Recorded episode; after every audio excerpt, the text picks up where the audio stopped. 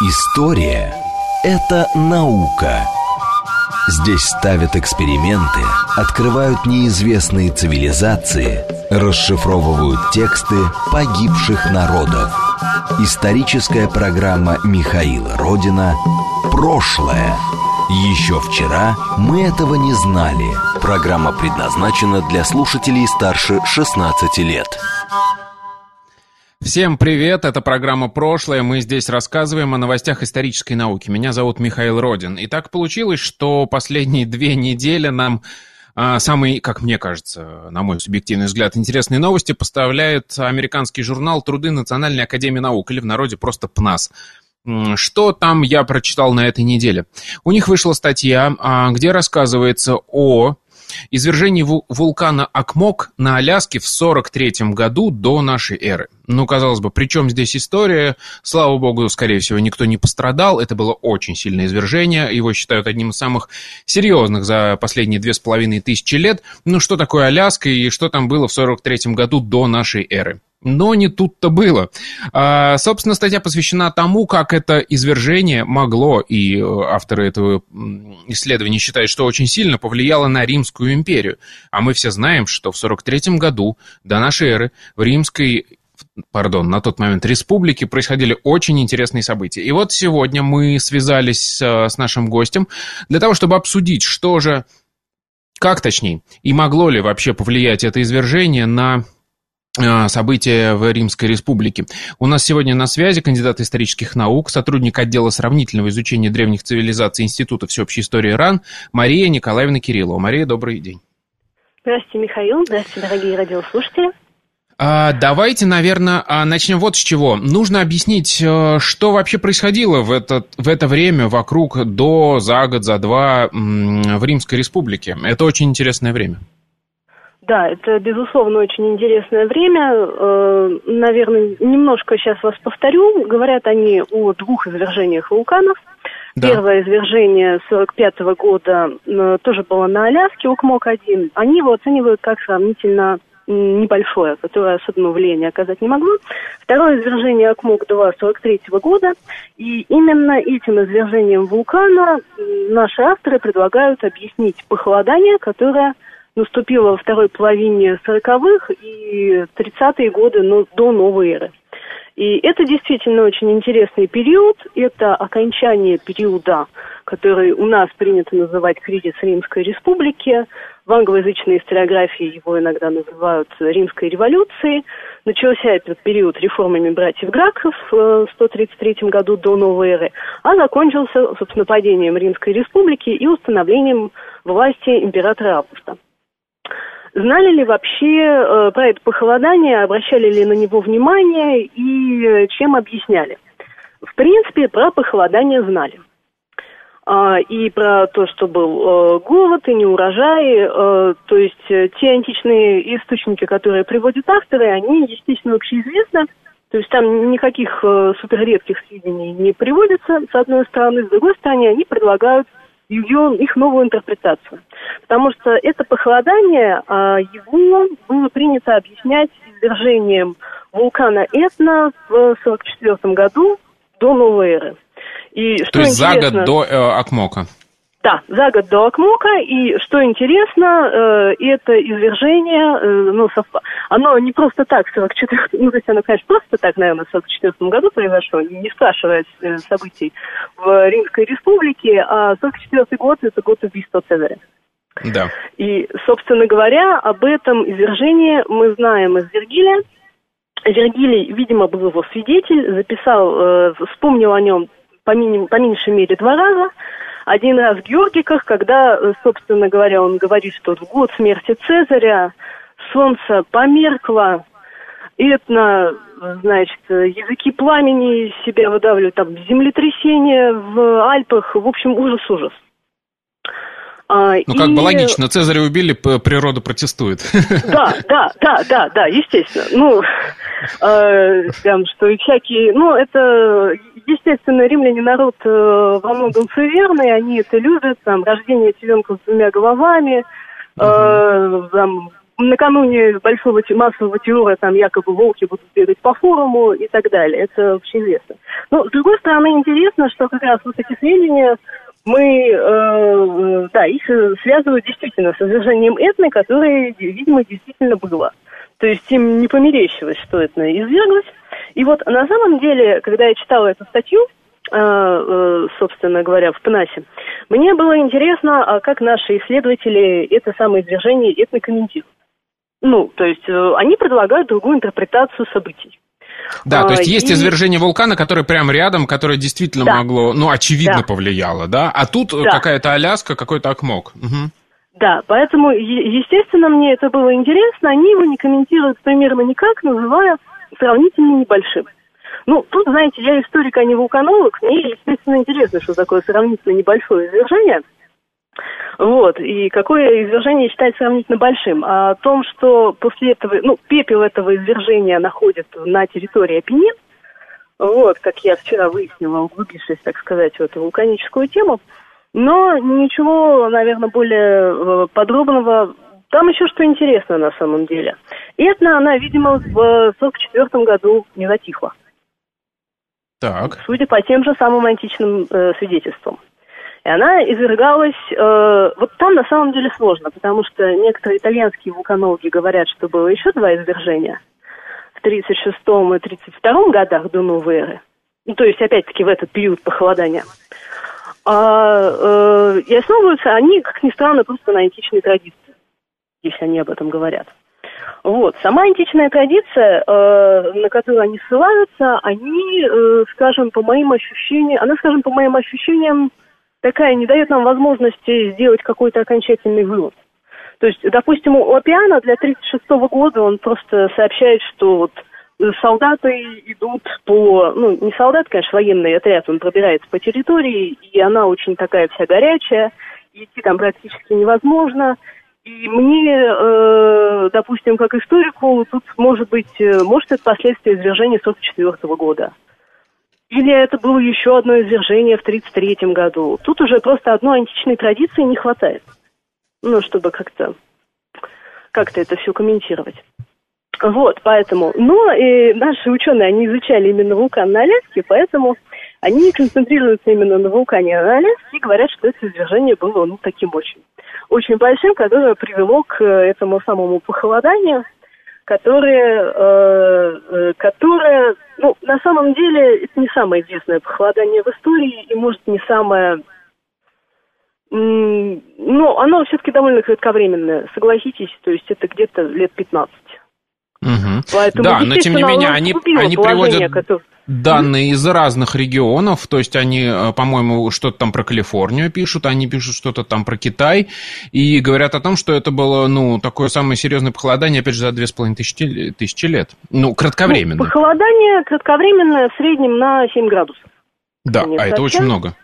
Да, 7 градусов это, конечно, очень много, но, скажем, долговременных последствий оно Э, знаете, наверное, какое самое долговременное последствие у этого похолодания? Так. Вот то, что оно закончилось. Закончилось оно очень удачно. Оно закончилось к времени, э, к тому времени, как Август оказался один, один у власти.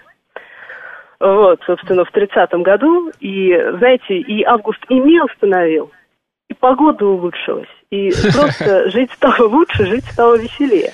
То есть закончились, э, собственно, гражданские войны, о которых да, э, пишут Да, да, закончились гражданские войны, установилась какая-то определенная власть, не республиканская, понятно, что за республиканской ширмой, но не республиканская, но хорошо, хоть какая-то, хоть стабильная власть не меняется, погода стала теплее. Ну и вообще, кстати, практически вся Римская империя, она существовала при таком, э, такой стабильной достаточно температуре, теплой, очень комфортной. То есть, а я, кстати, общался с климатологами, даже этот термин есть такой римский климатический оптимум. Это да. вот как раз, то есть им повезло в этом смысле, да? Ну, э, повезло, и, наверное, это все способствовало развитию, потому что э, понятно, что и мы с вами, то есть современное общество зависимо от демографии, от климатического фактора, но э, древние цивилизации – от э, этого всего зависит, э, наверное, гораздо, гораздо большей степени, чем мы. Угу. Вот, потому что и тут контроль за населением, сейчас у нас там можно и как-то демографию контролировать, э, и питание, новые источники питания находить. А там же с этим все достаточно сложно. Поэтому всякие изменения в этой области, они, конечно, влияли. Но тем не менее, смотрите, а, мы говорим вот о чем. А, авторы этой статьи а, постарались и нашли достаточно большое количество свидетельств этого похолодания по всему миру. И то есть очевидно, да, что оно действительно могло докатиться до Римской империи.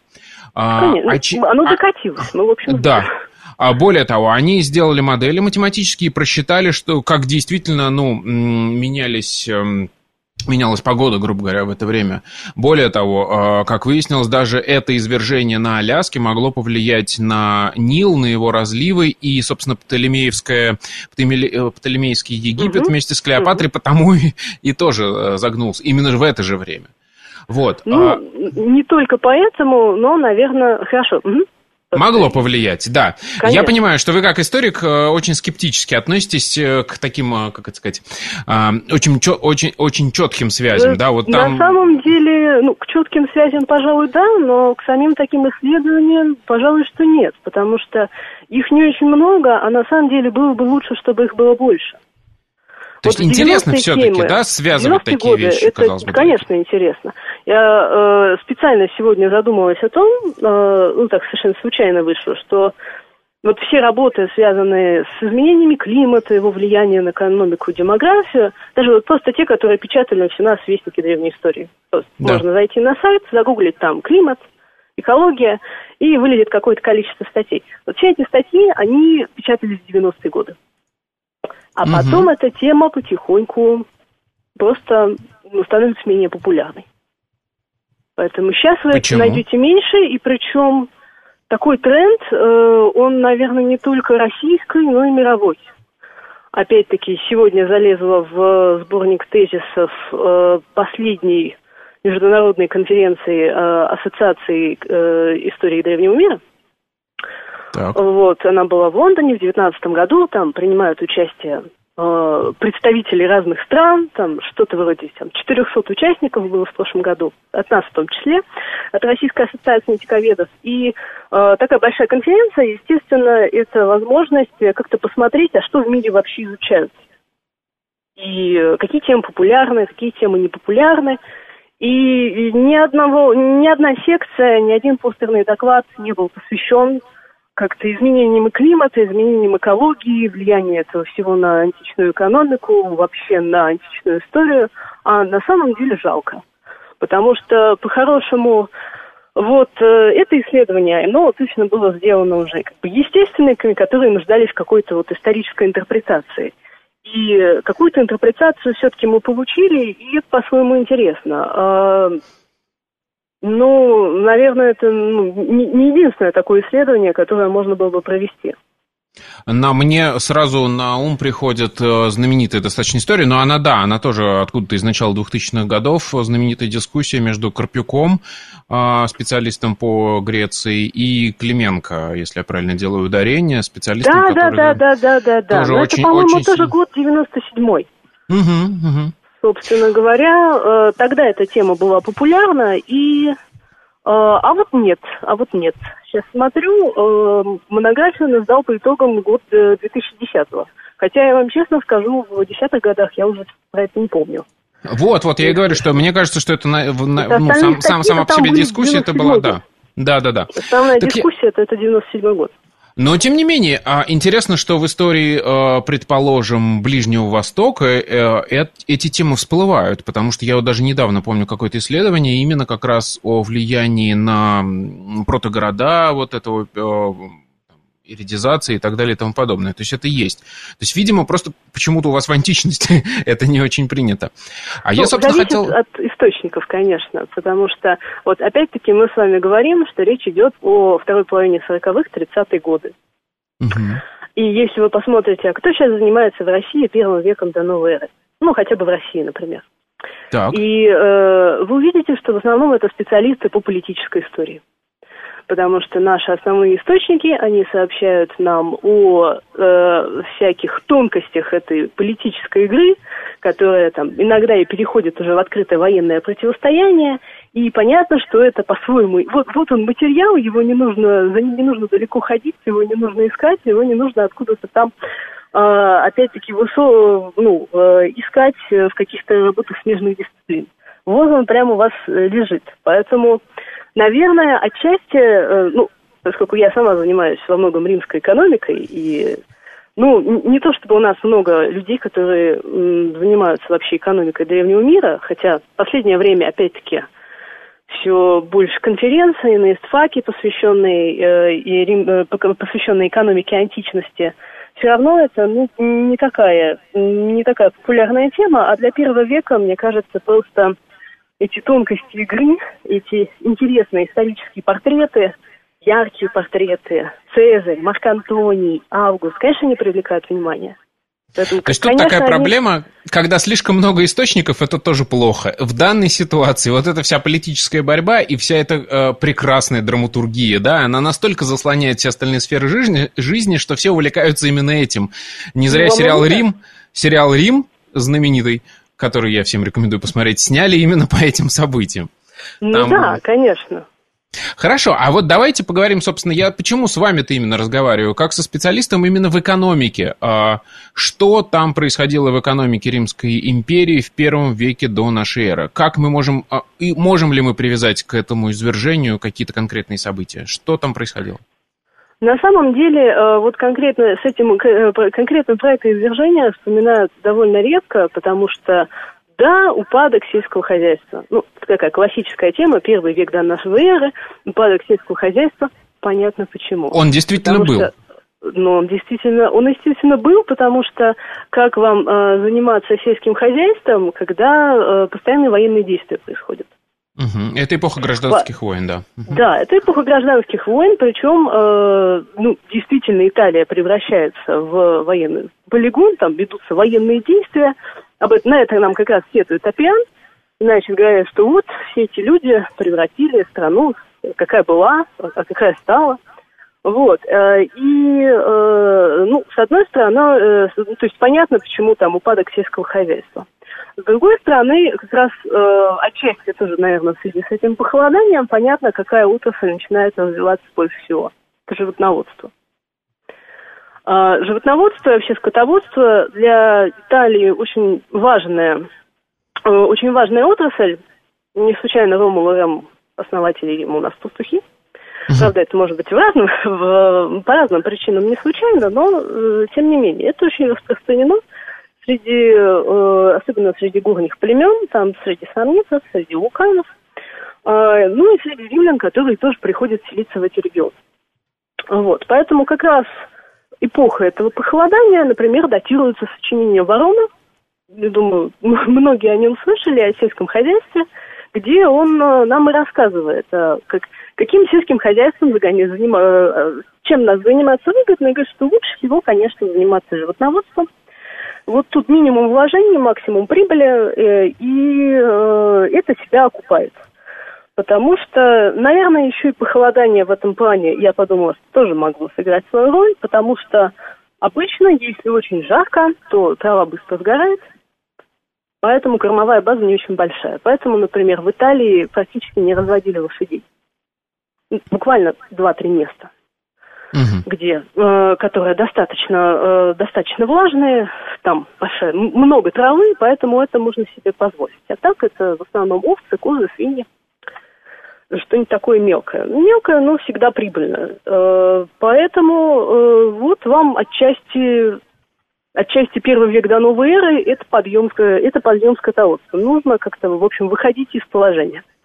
Другая проблема, э, такая классическая для Рима, наверное, классическая уже вот накануне этого периода гражданских войн она становится важной. Это э, то, что в городе живет много народу, и его нужно как-то кормить.